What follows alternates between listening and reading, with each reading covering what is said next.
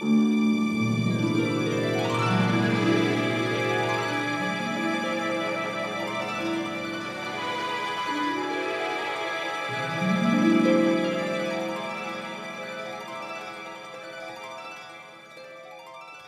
I'm Fredrik Gertten in Malmo, Sweden. And I'm Leilani Farha in Ottawa, Canada. Very welcome to our first pushback talk. It's like, you know, we did this journey making the film Push, and that was a journey trying to understand why the prices of housing going up everywhere, why it's so expensive to live in our cities. And I got to know Leilani three years ago. I found you on Twitter. It's a good place to find good people. and and since then we've been talking about these issues and together trying to understand what's happening. And one year ago, the film Push was released, opened up and well, the world premiere in Copenhagen. Since then, it's played in many, many countries, both on theaters, on special screenings, on broadcasting. It's still out to be still to be released in the U.S. It's happening quite soon, but also when we kept traveling with the film, we've also learned so much more. So it's been an amazing amount of knowledge coming in, and we hope we can share a little bit of this in this podcast. But today, it's a little bit of a recap of what we've seen. And one of the person we met was uh, the amazing Professor Saskia Sassen. Prices go up in a neighborhood that is fixed. That's one thing. Everybody understands that part.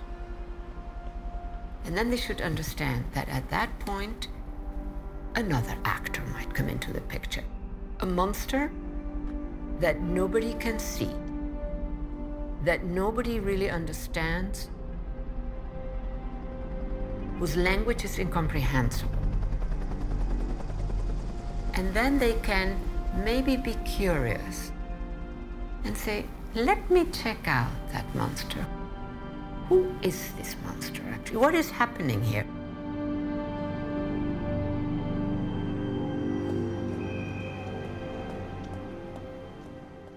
Leilani, how do we understand the monster? The monsters are private equity firms, they're pension funds, they're asset management firms, um, institutional investors, and what what distinguishes them is that they're they're putting their money in housing but they don't care about housing at all. People call them landlords or corporate landlords, but in actual fact they are financial folks and they're looking to make money and they use housing as their vehicle. In the film, both of us hear about this company called Blackstone, which actually, to be honest, I didn't know so much about before making the film. And maybe I still don't know so much because they're so big and it's almost impossible to understand what they are. Mm. We only know that they are the biggest private equity firm in the world.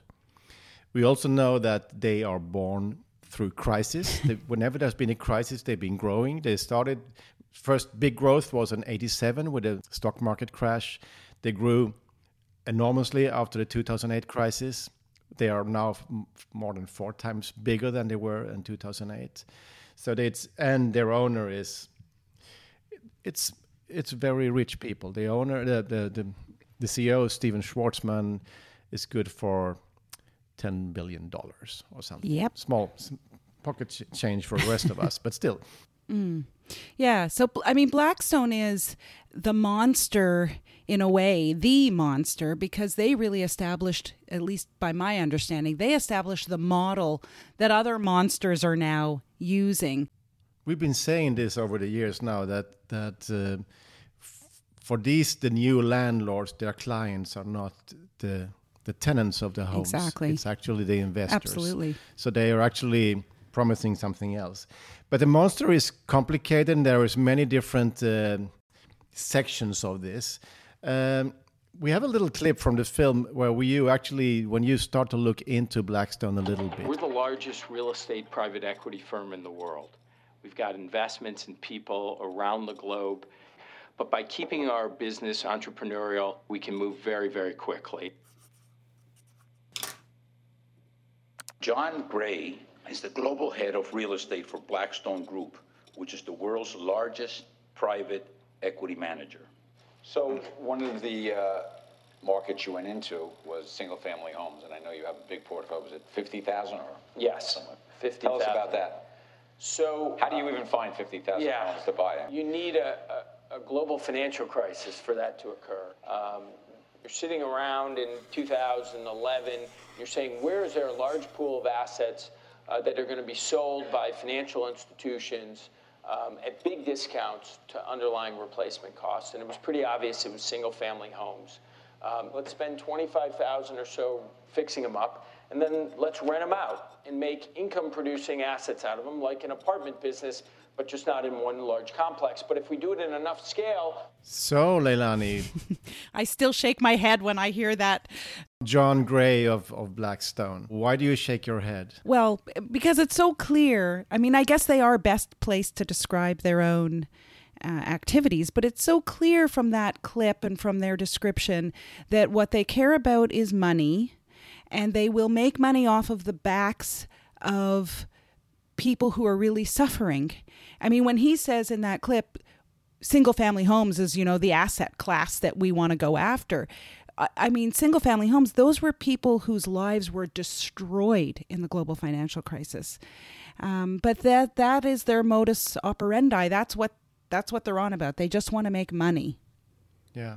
So now we're in the midst of a new financial crisis. Uh, it's not coming from the financial sector itself, but it's it's uh, it's this virus that we are now living with. Yeah. Uh, and I saw a quote from Stephen Schwarzman of of Blackstone that this is this is the moment for them. They are sitting on 150 billion, what they call dry powder. How do you read that? Mm. Yeah, I mean that's why I think Push is so uh, important right now. Um, the film because it's it it shows exactly what is about to happen. In fact, uh, they use all their own language, dry powder, instead of just saying capital or money.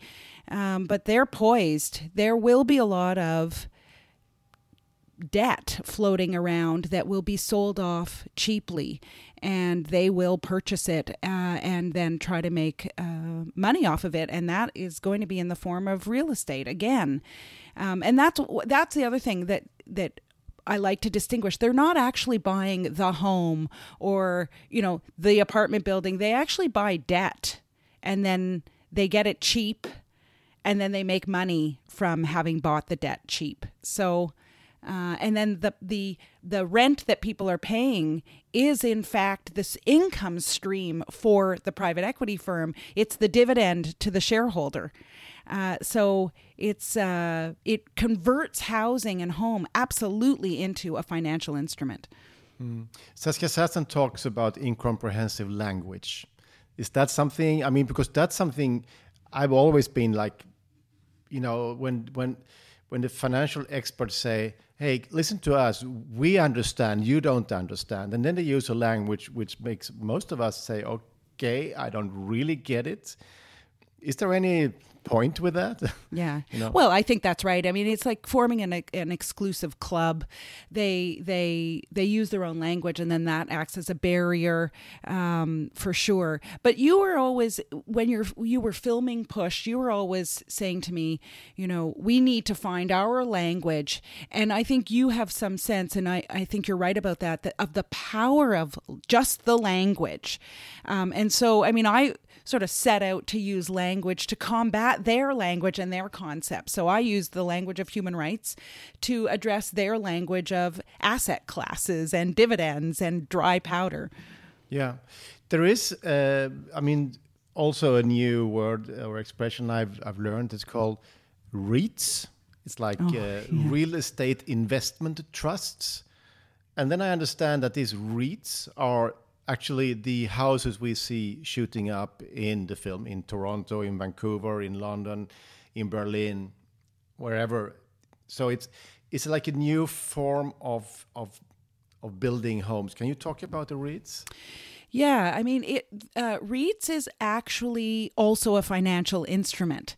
Uh, so, what they do, as I understand it, and maybe we'll have another podcast specifically on REITs and get a real expert in, um, but they, they basically group together a whole bunch of uh, mortgages and, and um, of different buildings, different units, all under one trust.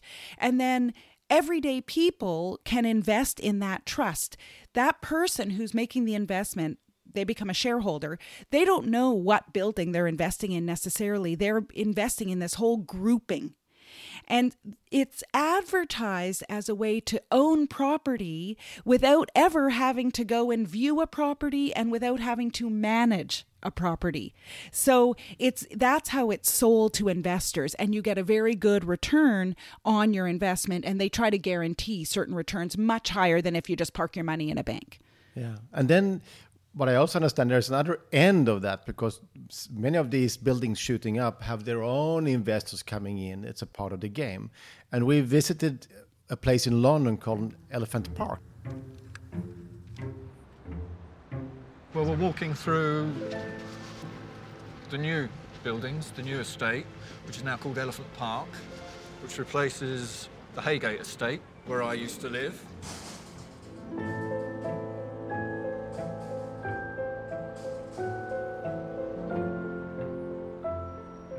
A bit of empty feeling. Like, look, so many, all of them empty. Yeah. The uh, flats, many of the homes in this part of the development were sold in Hong Kong and Singapore.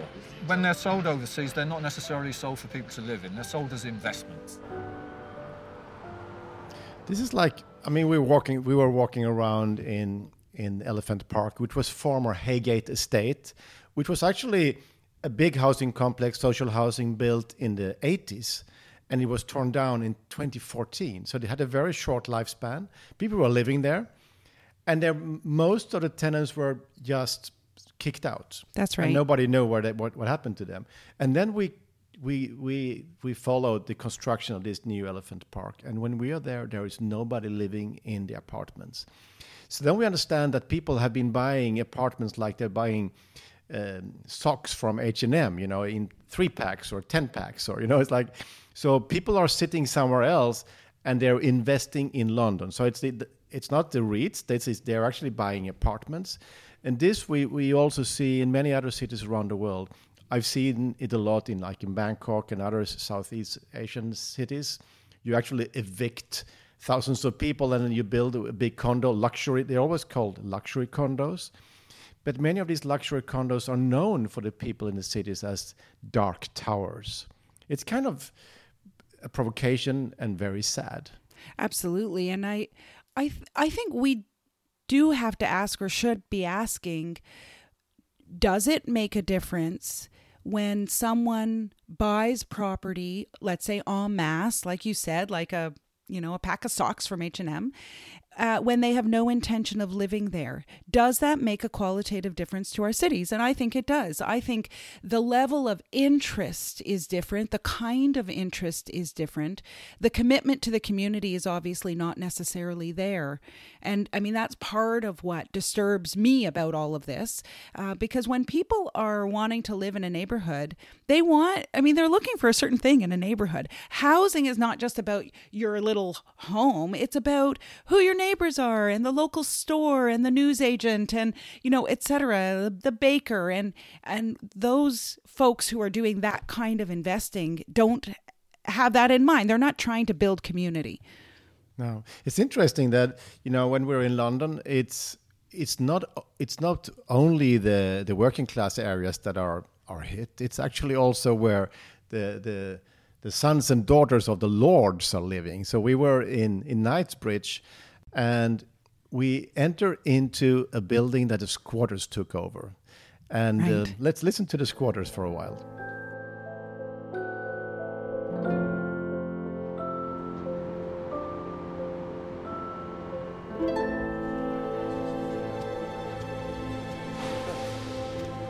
I think this place has been empty since 2003. Something like that, yeah, since the last time anybody actually operated in it. Lots of empty buildings about and lots of homeless about, so it just makes sense. Who bought this place? Do you know? Uh, and Mr. Qatari, yeah, he's apparently. From Qatar. He's, he, apparently he's a, a, a, an ex-army general from Qatar. Mm. And do you know how much he paid for this place? 25 million pound Right. Ludicrous. You um, know, how many homeless people are there? How many uh, empty buildings? It's just. Do you have a demand as a group? Are you guys like organized at all? Uh, yeah, just to start housing people basically, or we'll keep keep squatting these multi-million pound buildings until something is sorted. Occupy Belgravia. We will keep we will keep getting these places, and we will keep doing it until something is sorted out. Who else is going to help them? Someone, someone's, someone's got to do this. Well, there are some conflicts out there, and it's kind of obvious. This house, we were eh, we were in it, and it's. I mean, I don't know. It's wasn't really big, but and he bought bought so many years ago for twenty five million pounds. So it's like totally. I, it's very hard to understand why do you pay so much money for a house that is kind of shitty, and you don't use it. It's been been empty for years, and and this is very close to Buckingham Palace, where the Queen lives or supposedly lives. Yeah. and uh, because that's also probably also an empty building, a lot of it. But anyway, uh, so there's a lot of these empty houses very close to to Buckingham Palace. Mm. But but why? Can you understand this? They're trading off of these units and doing all sorts of financial deals using these assets as uh, security. And so it, it, they don't want it to be occupied. And then if they do want to sell it, it's much better if it's uh, unoccupied. We met. I mean, we met in the film. We also meet uh, the Italian uh, writer Roberto Mm. Saviano, and he talks very much about the tax havens. The tax havens is a place where the the legal capitalism meets and merge with the illegal capitalism, the, the drug money, the refugee smugglers, that kind of money. And that money is also then enters with our banks into our societies. And he also explained that the criminal money actually need they like to pay extra much for a house because wi- if they pay more, they'll probably sell to themselves between different tax havens. They find a way to to to move more money into a society, into a safer place, which then is could be the U- Yeah. UK or it could also be other safe havens. I mean, the, so it's but the criminals are enter, entering into our, our our cities, and of course that's something we're also going to dig deeper mm-hmm. into in in in a in in a future podcast because I think the criminal money is something we don't really know how big it is because the thing with criminal money is as soon as you've been able to launder the money, it's just money. Then it acts as any legal money, you know, and and of course that illegal money, the criminal money, is competing with us, the citizens. It's pumping up the values of our homes, making our cities much more expensive. And in the case of London, for example, it means that there are so many empty buildings in a city where there's a huge need for, for homes. Yeah, absolutely. And the dodging of money, I mean, I, I do think a podcast that goes deep into this would be excellent because there's also, you know, the use of tax havens. So the dodging of paying taxes, which is a kind of corruption, uh, and then the loss to the state. And what does that mean? You know, I read a figure in Canada $25 billion is lost. Uh, annually because of tax havens. And so and what does that mean for the state and the state's ability to provide public services to people including, you know, affordable housing? And for, I mean, now in the crisis, everybody expects the government to help out. That's also right, help exactly. companies who don't, companies who are actually very good at not paying taxes. That they Mhm. have big departments of their companies just, you know, tax lawyers. You know, they're Mhm. trying to find ways not to pay, to pay less. And still, the rest of us has to pay because we don't have these.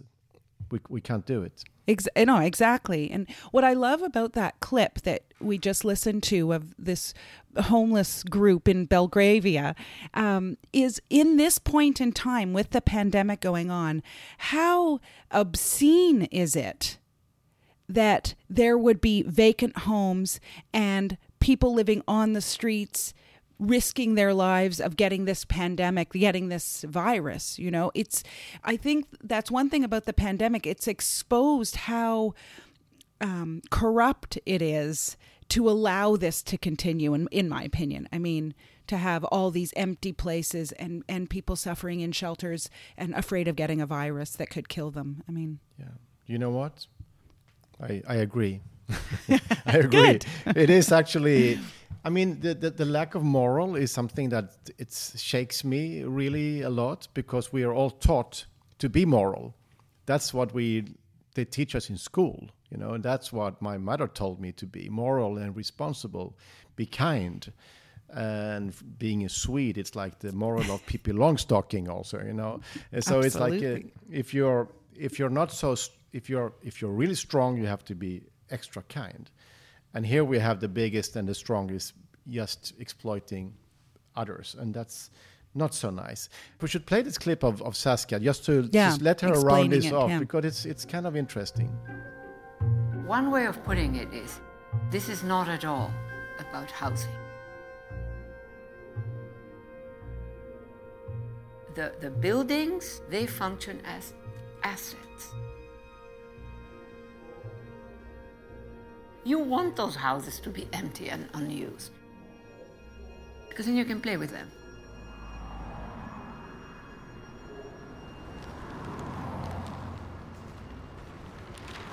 Can you imagine? I mean, these dark, empty buildings, and they are making money. So when people think, oh, poor investor, something went wrong, hell no. Yeah, hell no. It's Hell uh, no. it's uh, and, and- this is something that still buggers me how you can make money out of empty buildings. But now I understand a little bit better because if you can enter your money into a place like London or New York, you can actually then go to the bank and say, I have this asset, and with this asset, I can get more money. That's right. And if you have money, money is very cheap. That's what the old rich people say money is cheap. So then you can get more money and you can invest it in new places. And then you're inside. So an empty apartment in New York or London or any other city is actually something you can make money out of. That's right. It's also, uh, yeah, it took me a while. It, it, I still don't totally get it, but conceptually, I think I can I can figure that out. But you know, there's another thing we haven't talked about, uh, but where empty apartments are lucrative for these big financial or institutional actors. I mean, another way that this is playing itself out in cities around the world is big asset management firms, many of them uh, based in Europe, some from Sweden, like Akelius. There's also Vonovia. There's um, one in Germany, Deutsche uh, Wohnen, that's really huge. What they do is they'll purchase an entire building that is a little run down in an what they would call an undervalued neighborhood and they make some modest uh, up upgrades and we we heard in the clip Jonathan Gray said when they bought the family homes in the US they spent $25,000 upgrading them. I mean, it's not a lot of money that they spend. So it's cosmetic upgrades that these landlords do or corporate institutional investors. And then they raise the rents based on having done these modifications. And it's often much easier for them to raise the rents if they can get the tenant out and have an empty unit and then bring someone new in and the rents are, are they, they're able to raise them. And that's that's causing huge they call it renoviction in, in many places. It's causing a huge problem in cities around the world. It's interesting because, as I said, money is it's cheap if you have money, but it also and we know that on the world stock markets, fifty percent of all the money are pension funds. So there is like a a deep sea of, of money out there, and and of course all that money wants to grow. That's the job of the asset managers to grow the money, and then of course you have Blackstones and you have others, and and also these companies that you mentioned. So it means that that these companies can move in a very in a new way. So in the film we talk about Blackstone being in a very few years the, the biggest private owner of Swedish low income housing. When we released the film just a few months later they sold everything in Sweden to this German company called Vonovia. Vonovia is now even bigger. They have 50,000 units in Sweden. And and this is since a year back. Mm. So from 0 to 50,000. There's a company called Heimstaden which is owned by a, a big Norwegian money, but it's actually have its head office here in Malmo, Sweden. When we were in Prague showing Push, we found out that Heimstaden had just bought 44,000 apartments from Blackstone. who just had bought it from a billionaire who was a friend of the former president because it was the old coal miners' uh, homes. And, and the coal miners paid very little rent. But you, the interesting thing is, when these guys are buying 44,000 or 50,000 units somewhere, what are they telling their investors? Because yeah. they will always go to investors and say, hey, we have a very good deal coming up. Do you want to join us? Do you want to put some money into your this business? And of course, then they will have their sales pitch will be, this is the rent today. We can push it up. This will be a really good long-term business. Please join us. Yeah, absolutely. And their good business means more stress on people because there it will be much more expensive to to survive in these cities. No, that's exact that's absolutely right. That is the business model. And I've read those prospectus, the briefs that they provide when they're setting up real estate investment trusts to try to get people to buy into the trust, and that's exactly what they do. They'll say, you know, we can almost guarantee a 13% return higher often um, uh, on this real estate investment trust. And uh, it's very clear in the materials that they derive that from increasing rents. I mean, yeah. that's it's just clear. Um, but this, you know, the monster we're talking about has mm. many faces, and it's it's not the same person. Of course, it's very, it's very, it's maybe strange language to talk about the monster. But we were in Chile and filming. You were on an official mission for the UN, and and uh, we could see in Valparaiso, a very beautiful city, but it's very much a working class city. How big condos were coming in, taking grip of parts of the town. And it was not building for the people who, live, who lived there. And actually, many of these construction sites was also illegal. They were, they were started without uh, building permits, but they were still ongoing. So this is kind of some some criminal behavior that we see a lot. Um, so let's play a clip from the film where you're a little bit gloomy looking over Valparaiso. Well, this is what I'm seeing happening around the world.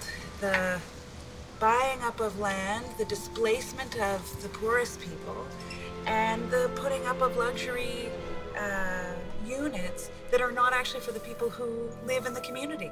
So I, I was back to Valparaiso actually showing the film uh, just before the the virus closed the airports. I was there and and I met the, the, the people from that neighborhood, and they were actually one lady stood up in the audience, you know, crying. Said, "We lost. We lost the battle. Now it's here." And I went up to that hill the day after and that condo was built. It looked really ugly, and there was nobody living there. And I went up to there was a few blocks further up. There was remember they told us a story about they yes they, they were actually burnt down a whole block in a way to get people out, and that block was now also. The, I talked to the doorman. It was like two people living in the home in that place. It's it's very it's very brutal. But you, in your work as a UN rapporteur, I know you've been to a lot of countries in the south. You've been to an official mission to India, to Nigeria. You've been to uh, Egypt. Egypt. yeah. So tell me, what what is is this something you see on a global scale? Oh, ab- absolutely. I mean, it, it's happening everywhere. It has different slightly different manifestations, of course, in each uh, country, uh, but it is present in every country that I go to. And people are often surprised. Oh, they, they'll say to me, Oh, no, you're describing a northern western phenomenon. Uh, but in fact, that's not the truth at all. Um, there is speculative investment in residential real estate the world over. It is the biggest business in the world. It the the value of residential real estate is you know 163 trillion dollars. It's massive, um, and it's but it's just you know not known. And and every city I have been to in the south and and the north, it's the same thing where the cost of housing is escalating and incomes are stagnant and that's only worse now, right, with the pandemic. Yeah, and we should know that Blackstone and others are also really big in India, and I mean they are all Absolutely. over the world. It's it's a global company. Yes. Uh, but this with forced evictions and, and violence is something we normally connect with the South. But we met in Toronto. This guy you will going to listen to here. Welcome to my nightmare.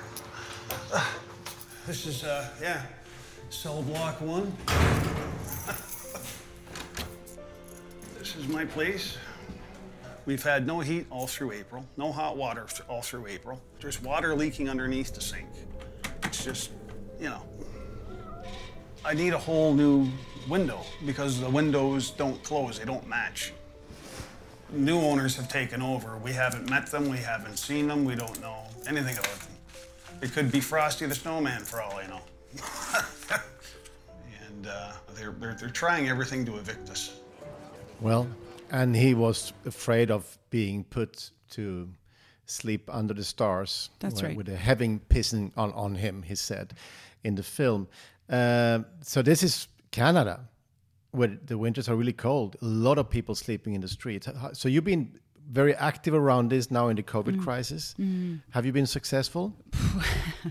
Um, I don't think I've been successful. Um, I'm trying to amplify voices around this. Um, that fellow, the Frosty the Snowman fellow, um, he was living in uh, really the kind of housing that is one step away from homelessness. And in fact, I learned that his building had been bought uh, by one of these asset management firms. It may have been Akelius, but I'm not sure.